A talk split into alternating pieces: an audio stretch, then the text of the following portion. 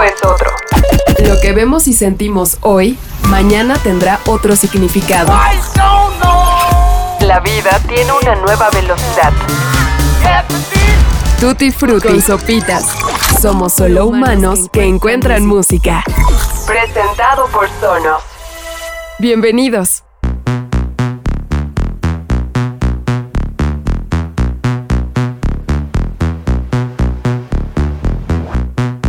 Yo soy Sopitas y les doy la bienvenida a una entrega más de Tutti Frutti, una entrega especial porque con esta cumplimos un mes de vida, un mes de este nuevo proyecto en el que les agradecemos infinitamente que nos den la oportunidad de que nos acompañen y poder crear una comunidad que comparte y disfruta la música.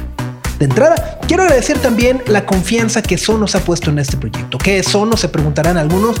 Bueno, pues son las mejores bocinas o el mejor sistema de sonido que ustedes pueden encontrar en el mercado. Les voy a contar una experiencia que tuve, que estoy seguro además todos la hemos tenido. Porque, eh, vaya, Vaya, todos hemos querido poner música en una bocina a través desde nuestro teléfono celular con nuestro Bluetooth y la conectamos y los emparejamos y demás. Y estás a todo dar cantando, ¿no? Eh, azotándote con la música, pero de repente, pues te entra un mensaje de WhatsApp. ¿Y cómo sabes? Pues porque el mensaje de WhatsApp se escucha en la bocina, la notificación, el ping ping. Hay otras bocinas que he probado que no se escucha la notificación, sino lo que hacen es que se baja el sonido de la música para hacerte saber que hay una notificación esperando. Bueno, pues con Sonos no ocurre esto. ¿Por qué? Porque se genera una red de Wi-Fi exclusivamente para tu sonido. Entonces puedes poner tu música desde tu teléfono celular, conectarte a cualquiera de las 60 plataformas además que soporta Sonos, ¿no? Eh, yo conozco 4 o 5, ¿no? Apple Music, Spotify, eh, Deezer, ¿no? SoundCloud y demás, pero bueno, las bocinas Sonos trabajan hasta con 60 plataformas distintas de música y bueno, si te llegan notificaciones, si te entran llamadas y demás, puedes olvidarte de ello. ¿Por qué? Pues porque tu música va a seguir sonando sin ningún problema. Puedes tomar llamadas y en medio de la fiesta y la música va a seguir sonando. Y este es tan solo un pequeño ejemplo de la tecnología que Sonos ha desarrollado para permitirnos disfrutar nuestras canciones, nuestros discos, a nuestros artistas favoritos. Pero bueno, vamos a arrancar este Tutti Frutti y lo vamos a hacer con un estreno que nos tomó por sorpresa esta semana. Hablamos de Royal Blood, que finalmente está de regreso después de cuatro años de ausencia y esto es un adelanto de lo que será su tercer disco, que se espera pueda llegar en la primavera del 2021. De acuerdo con su vocalista Mike Kerr, esta canción tiene una fuerte influencia de bandas con las que Royal Blood creció, Daft Punk o Justice. Para esta nueva entrega, los beats que invitan al baile y que en sus primeros discos conscientemente reprimieron, dicen que los dejarán fluir, para separarse de todo lo que habían hecho hasta el día de hoy. Nosotros le hemos dado algunas cuantas vueltas y de primera impresión nos parece que puede sonar un poco más a Muse. La canción se llama Troubles Coming, es lo nuevo de Royal Blood y están en Tutti Frutti.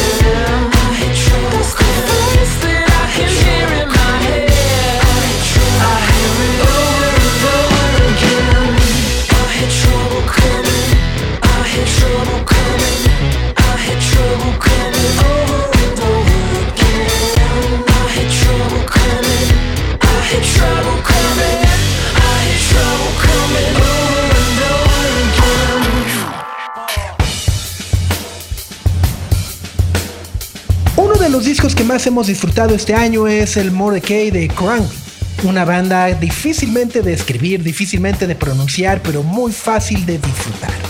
Su prestigio viene de una adoración de boca en boca por sus presentaciones en vivo. Dicen quienes han tenido la oportunidad de verlos que su propuesta es un baile garantizado, pero a la vez una ceremonia hippie y psicodélica. Un disco que se oye cercano y muy callejero porque fue grabado en una granja que convirtieron en un estudio en Houston, Texas. Es el tipo de grupo que podríamos encontrarnos mientras caminamos por alguna plaza pública. Ya saben, en ese momento que dice, achis, achis, esos bongos, esa salsa, esa rumba, ¿de dónde viene? Y de repente volteas y ves a un grupo de músicos que traen una verdadera pachanga. Pues bueno, esa espontaneidad es la que está haciendo bailar a todo el mundo, cortesía de Crumbing, que además, para este álbum, finalmente se atrevieron a ponerle voz a sus canciones. Esta canción se llama Time y desde ya anuncia la inminente llegada del próximo fin de semana. Es Crumbing y están en Tutti Frutti.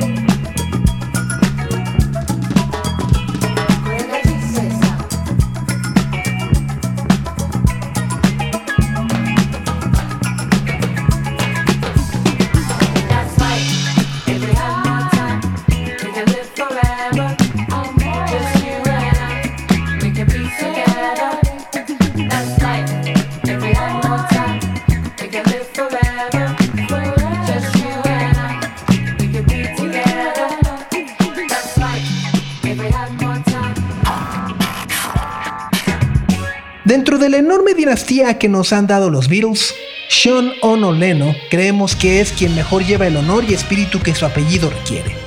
Tempus compartió hace unas semanas este sencillo solidario que produjo Sean Lennon, luego de conocerlo mientras actuaba con su banda llamada The Claypool Lennon Delirium. Por ahora, no se ha anunciado si esto será parte de un probable sucesor al Hot Motion, su más reciente disco, pero nos encanta. Nos recuerda mucho a los primeros álbumes de Tame Impala y, según sus creadores, es una invitación para concentrarnos y encontrar la calma. Temples, producidos por Sean Ono Leno. La canción se llama Paraphernalia y sin duda es una de las mejores canciones para dar la bienvenida al otoño del 2020.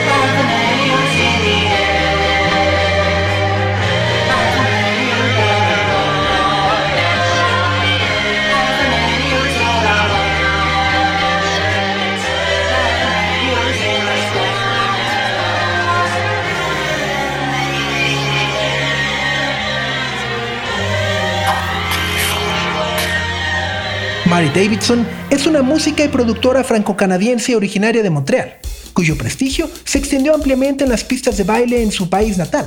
Después de lanzar uno de sus discos más exitosos titulado Working Class Woman, decidió hacer una pausa a su carrera para revaluar su salud y superar sus adicciones, principalmente a las anfetaminas y las pastillas para dormir, debido a un insomnio crónico que padece desde el 2016. Después de abandonar las giras y presentaciones en clubes por voluntad propia, decidió lanzar y compartirnos esta canción que es el resultado de todas esas horas sin sueño. Sin lugar a dudas, es una canción densa, pero también poderosamente bailable. Denied my application? I'm not a slave of your institution. You want a weapon of mass distraction. I'll give you a demonstration.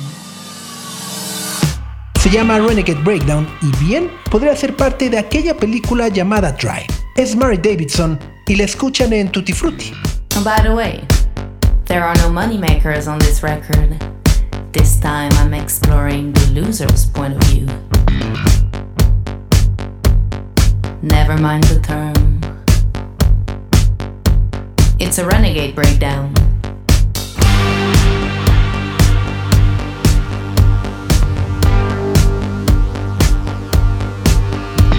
I don't want your advice on how to elaborate my speech. I have no interest in your political agenda. Your intentions fluctuate like the stock market. Your masquerade is grotesque. Your style, overcalculated. The uglier I feel, the better my lyrics get. And I feel disgraceful whenever you're around. I thought I saw you taking a picture last night. So give me something to remember.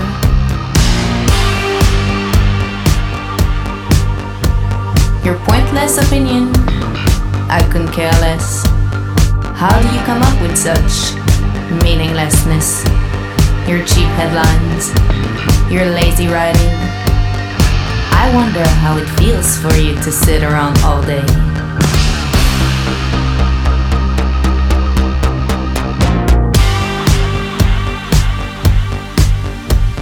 I'll tell it to your face for once and for all.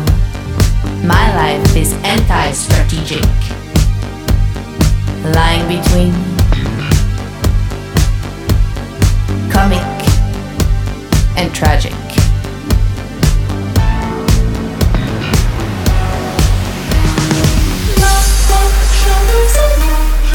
Oh.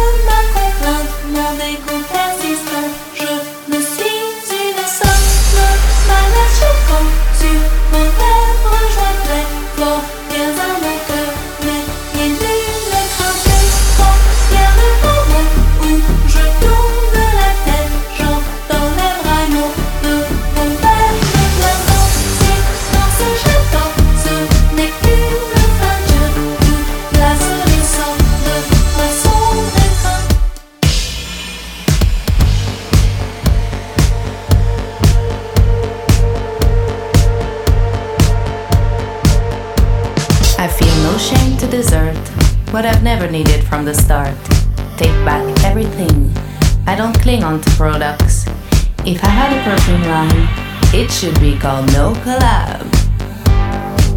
Expect no collaboration.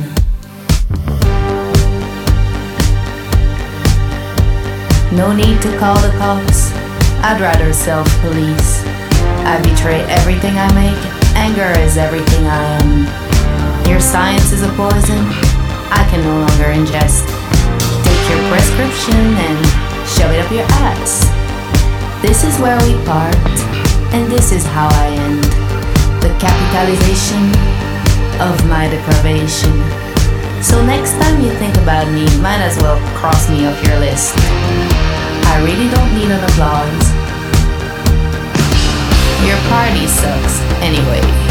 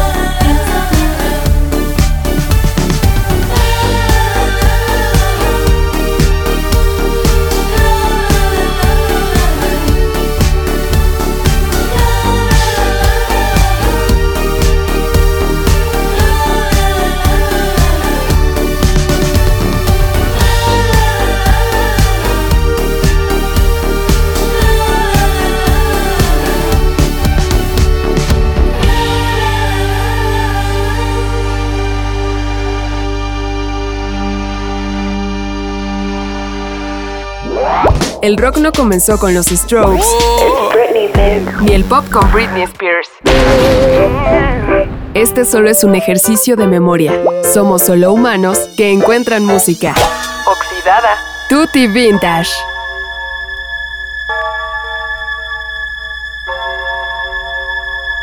Todas las premiaciones, sin excepción alguna, son simplemente un grupo de personas que deciden qué vale la pena visitar, comer, leer, ver o escuchar. Es un ejercicio subjetivo que como seres humanos simplemente nos divierte y nos entretiene. En la música, habemos quienes nos gusta revisar qué es lo más destacado de los meses o de los años. ¿Cuáles son las nuevas propuestas y descubrir una o varias cosas de vez en cuando? En el episodio pasado hablamos un poco del Mercury Prize y hoy queremos dedicar este Tutti Vintage a recordar cómo en sus casi 30 años este premio se ha convertido en uno de los galardones más prestigiados en el Reino Unido gracias al reflector que año con año dirigen hacia el talento que surge en dicho territorio. Como decíamos, cualquier premiación es un ejercicio subjetivo y el Mercury Prize no ha escapado de la crítica sobre a quienes nomina o quienes debieron ganar. A lo largo de su historia, han elegido entre sus ganadores a discos que tal vez no son los más populares, pero con el paso del tiempo han justificado su elección gracias a la herencia musical que han provocado. Esto tal vez ha cambiado en los últimos 5 o 10 años porque la tendencia también cambió con las redes sociales y quizá porque estamos cada vez más conectados. Lo electrónico o lo bailable ha sido casi relegado en su totalidad por el pop. Y las listas más recientes parecen obedecer la regla no escrita de escoger un solo disco de jazz por año. Una decisión muy cuestionable cuando este género se encuentra en un momento único. Este año, por ejemplo, solo nominaron a Moses Boyd cuando fácilmente pudieron también estar Nubia García o Theon Cross. Pero bueno, ¿cómo ha tratado el tiempo a ganadores y perdedores del Mercury Prize?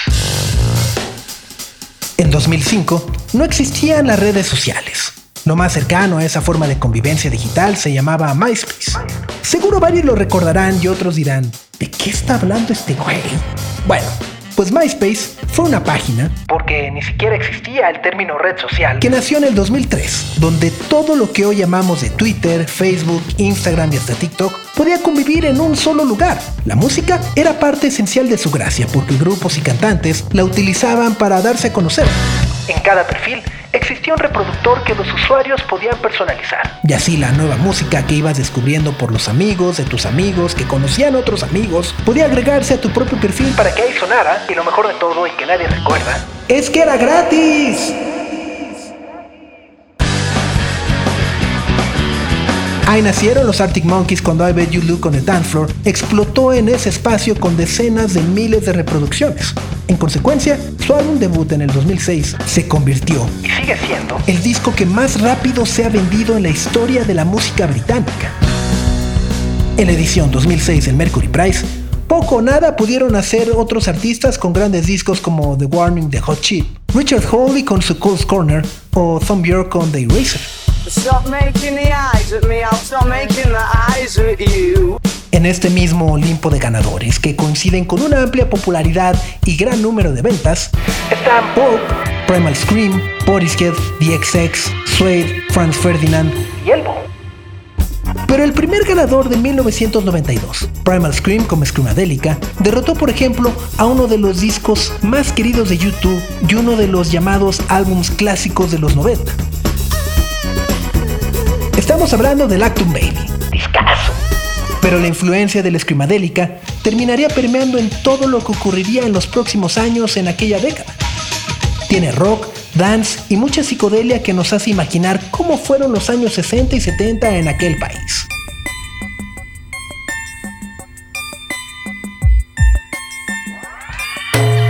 En 1995, Portishead con Dummy ganó sobre el Definitely Maybe de Oasis, Elástica, Ashikoko de Supergrass y otro de los discos que inventó el género con el cual Portishead se llevó las palmas, el Trip Hop y Tricky con Maximway.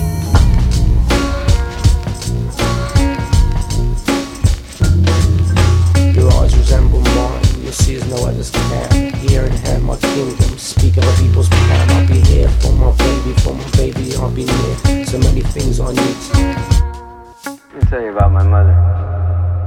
En las 29 ceremonias por el codiciado Mercury Prize ha habido justicias e injusticias cuando se habla de ganadores y perdedores. Pero la verdad, resulta difícil imaginar que en una década que fue dominada por la batalla y búsqueda por el trono del Britpop, no se haya podido reflejar con ninguno de sus dos mayores exponentes.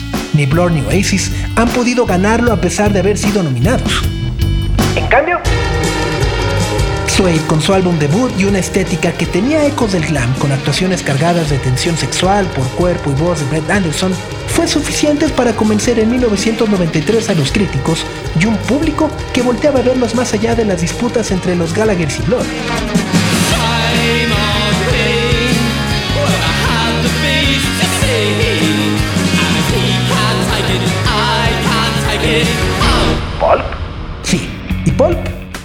Ganó el Mercury Prize en 1996 con Different Class, frente al Everything Must Go de los Manic Street Preachers y el What's the Story Morning Glory de Oasis. Y lo hizo por una simple razón. Tal y como lo compartió Jarvis Cocker en nuestra charla que presentamos en el primer episodio de Tutti Frutti, Jarvis tuvo una mayor sensibilidad para transmitir el pulso de su país. E incluso, las 20.000 libras ganadas con el premio fueron donadas a War Child, una organización no gubernamental que se dedica a ayudar a niños afectados por conflictos bélicos. Pero lo interesante sucede cuando se abre el debate. Grandes discos que dieron identidad a la nación entera como Park Lives de Blur o que incluso cambiaron el rumbo de la música fueron nominados para después ser ignorados. OK Computer de Radiohead, Dig Your Own Hole de los Chemical Brothers, Urban Hymns de The Verve o Mezzanine de Massive Attack fueron además un símbolo de decadencia y el parámetro para crear música con fuerte carga política en grupos por venir. fueron el soundtrack ideal para el ascenso de artistas contraculturales como Philly, Damien Hirst o Banksy. Pero si en 1997 los antes mencionados perdieron el Mercury Prize contra Ronnie Size, 10 años más tarde, en el 2007, el razonamiento para otorgar el premio a los ganadores simplemente no se puede comprender, incluso al día de hoy. The View, Maps, Bad for Ashes, Jamie T y hasta el segundo álbum de los Arctic Monkeys no tenían los méritos para imponerse al Back to Black de Amy Winehouse, como si lo hicieron los Claxons con su Myths of the Near Future. Haciendo a un lado un clásico instantáneo que retrata el significado del desamor, el dolor y el duelo que representa romper con alguien. Lo que Back to Black dejó en la música fue un renacimiento que se palpa hasta el día de hoy en el blues, el soul y el gospel para jóvenes y no tan jóvenes en el nuevo milenio.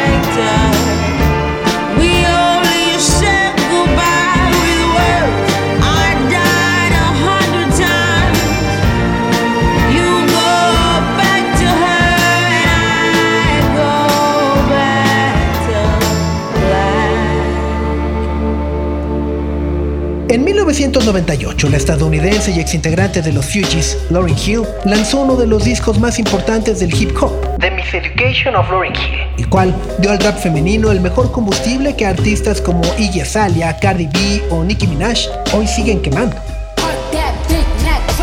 Lauryn Hill, con las historias que escribió, cimentó el feminismo contemporáneo que hoy vivimos. Cuatro años más tarde, del otro lado del Atlántico, Naomi McLean Daly, mejor conocida como Miss Dynamite, triunfó y accedió al Mercury Prize en el 2002 con la inercia del mercado estadounidense que impuso Lauryn Hill.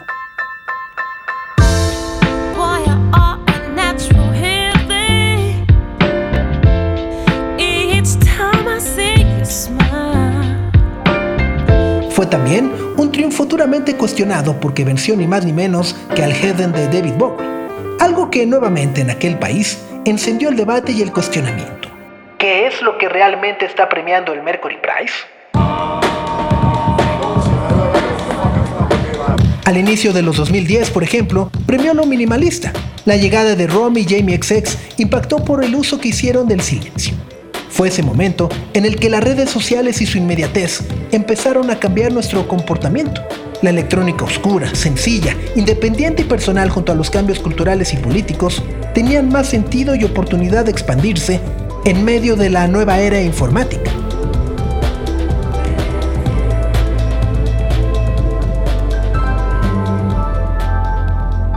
El segundo triunfo de PJ Harvey con Let It Shake, James Blake con Overgrown, Benjamin Clementine con At Least For Now y Sanfa con Process fueron el reflejo de una generación que empezó a deprimirse de manera acelerada ante las crecientes dificultades económicas y de empleo. El desencanto por una clase política que les falló y llevó a la nación a separarse de absolutamente todo.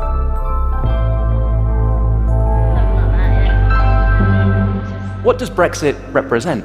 Hindsight is a wonderful thing. Brexit teaches us many things about our society and about societies around the world. It highlights in ways that we seem embarrassingly unaware of how divided our societies are. The vote split along lines of age, education, class, and geography.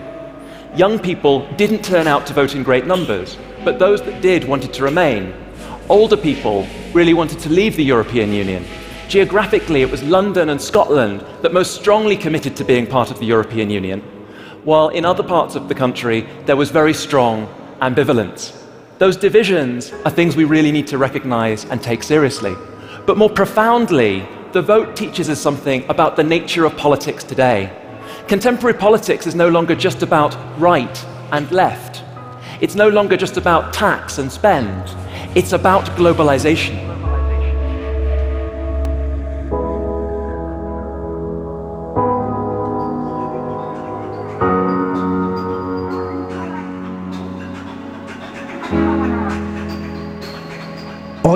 Parece que la paciencia se ha agotado. Las compañías discográficas, y bueno, no nos hagamos, en realidad todos, buscamos la satisfacción inmediata, el hit instantáneo.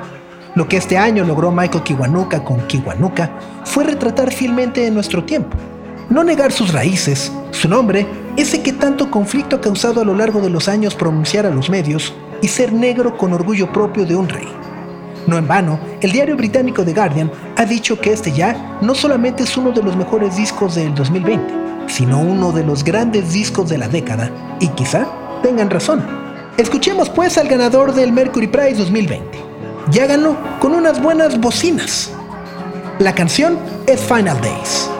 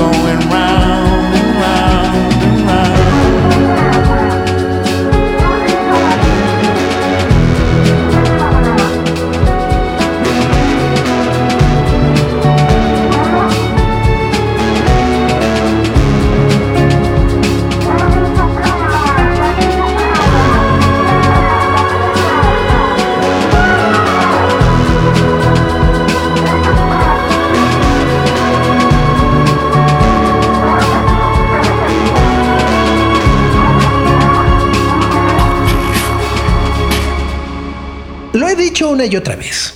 Este podcast busca crear una comunidad de personas que amemos la música. Todos tenemos una relación especial con ella aunque no nos hayamos dado cuenta. Y vaya, hay otros que no podríamos entender nuestra vida sin canciones que sirvan de soundtrack para acompañarla. Lo que viene a continuación es un ejemplo de cómo esta forma de arte puede llegar a inspirarnos. Dave Bailey, vocalista y líder de los Glass Animals, ha hecho una carta de amor a la música en vivo y cómo estar frente a ella levanta el espíritu colectivo y cultural que a todos nos falta y sobre todo seguimos necesitando. El contacto humano como una forma de sobrevivencia. Esto forma parte de Dreamland, el tercer álbum de estudio de Glass Animals y la canción es Heatwaves.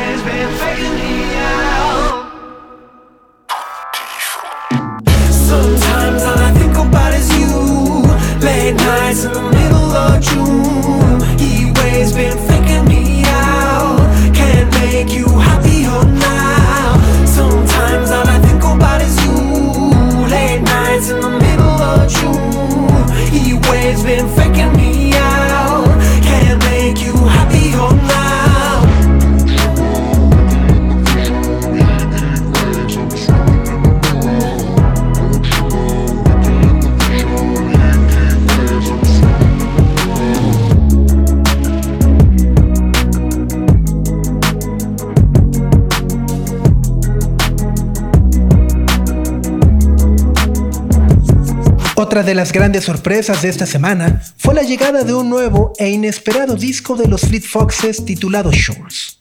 Este también es un producto de la pandemia, aunque el líder de la banda, Robin Pecknold, dice que empezó a trabajar en las canciones desde el 2018, pero con el alto total de actividades en todo el mundo, las calles vacías y la música silenciada, se dio cuenta que lo que tenía terminado podría ser el punto de partida para trabajar y no caer en la ansiedad. El objetivo de cada canción es celebrar la vida y tratar de centrar nuestra atención en las cosas que por mucho tiempo dimos por sentadas y pocas veces nos detuvimos a valorarlas. Es por ello que Shore fue dado a conocer de una manera caprichosa.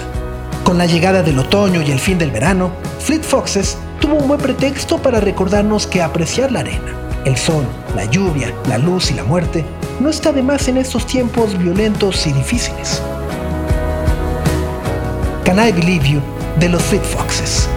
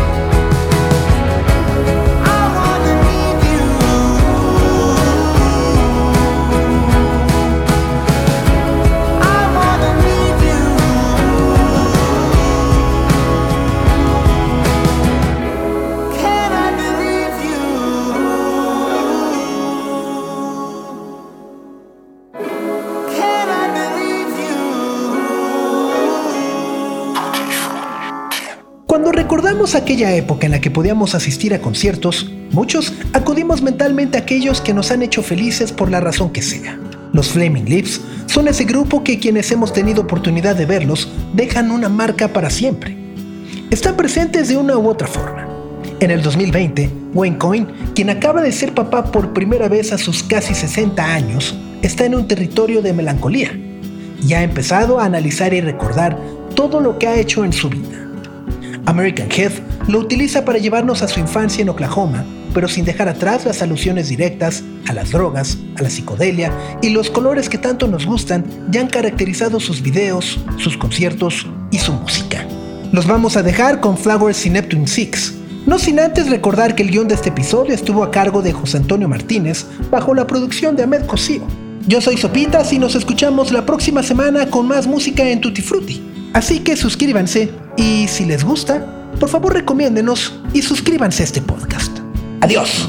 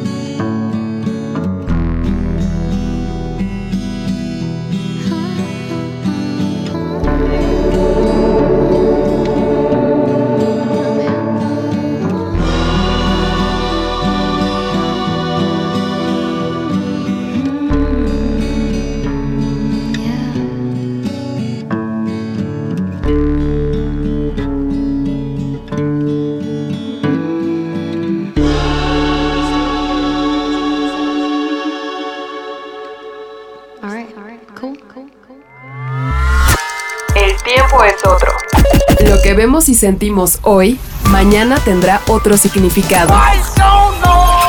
La vida tiene una nueva velocidad. Tutti Frutti con Sopitas. Somos solo humanos que encuentran música. Presentado por Sonos.